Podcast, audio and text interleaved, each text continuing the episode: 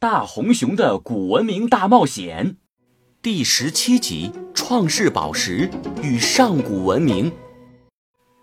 夕阳下，大红熊和迪迦并肩坐在一棵大树的树冠上，他们望着远处的太阳，看着夕阳缓缓地落入了地平线。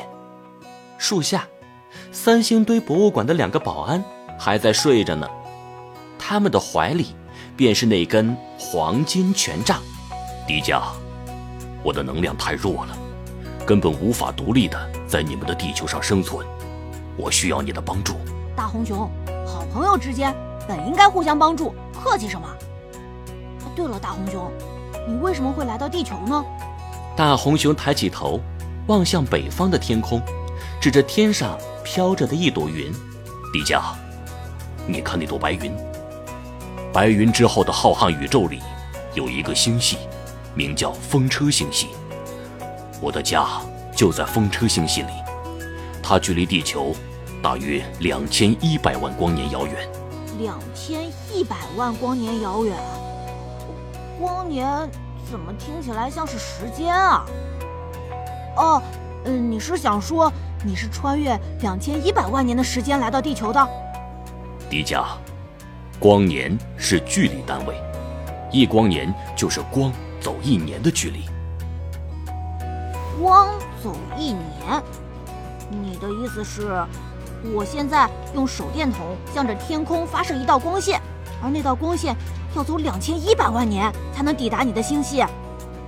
是的，迪迦，光的速度是每秒钟大约三十万公里。月球距离地球三十八万千米，也就是说，地球上的光只需要不到两秒钟。就能抵达月球，而太阳距离地球一点五亿千米，那么太阳的光需要走八分钟才能抵达地球。哇，大红熊，你知道的好多呀！我的名字叫做炎，就是炎热的那个炎。我本就是一个星际旅行者，我来到银河系是来做科学研究的，但是。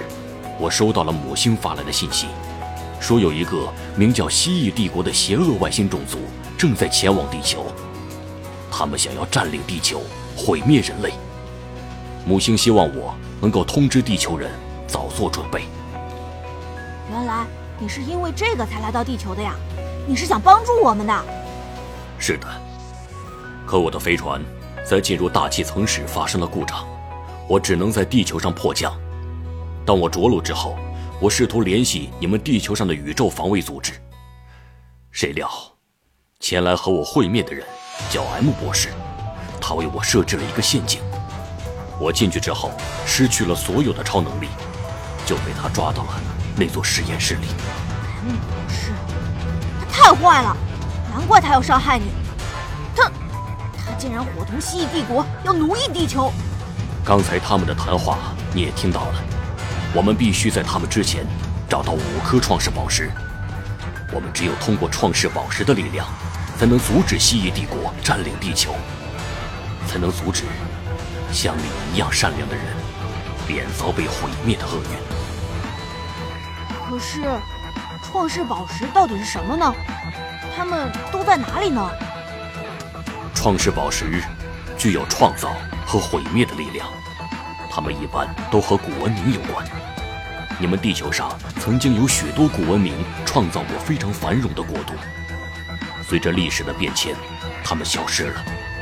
只要找到这些古文明，就一定能有创世宝石的线索。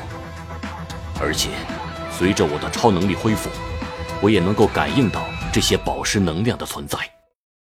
太棒了，又能找宝石。又能去古文明大冒险，哇塞！以后的人生会很精彩呀。那么，从今以后，我就暂时寄住在你的身体之中，直到我们找到那五颗宝石。希望你不要介意。啊，真的吗？这也太好了吧！我怎么会介意呢？因为你在我的身体里，我就有了你的超能力了。从此以后，我就是一个超能力少年啦！哈哈哈哈哈哈！朋友们，我和大红熊要开启我们的古文明寻宝大冒险了。你对于古文明都有什么了解呢？你觉得世界上的古文明哪里才会有创世宝石呢？给我们一点线索吧！快在留言区或者大红熊星球的微信公众号跟我聊聊吧。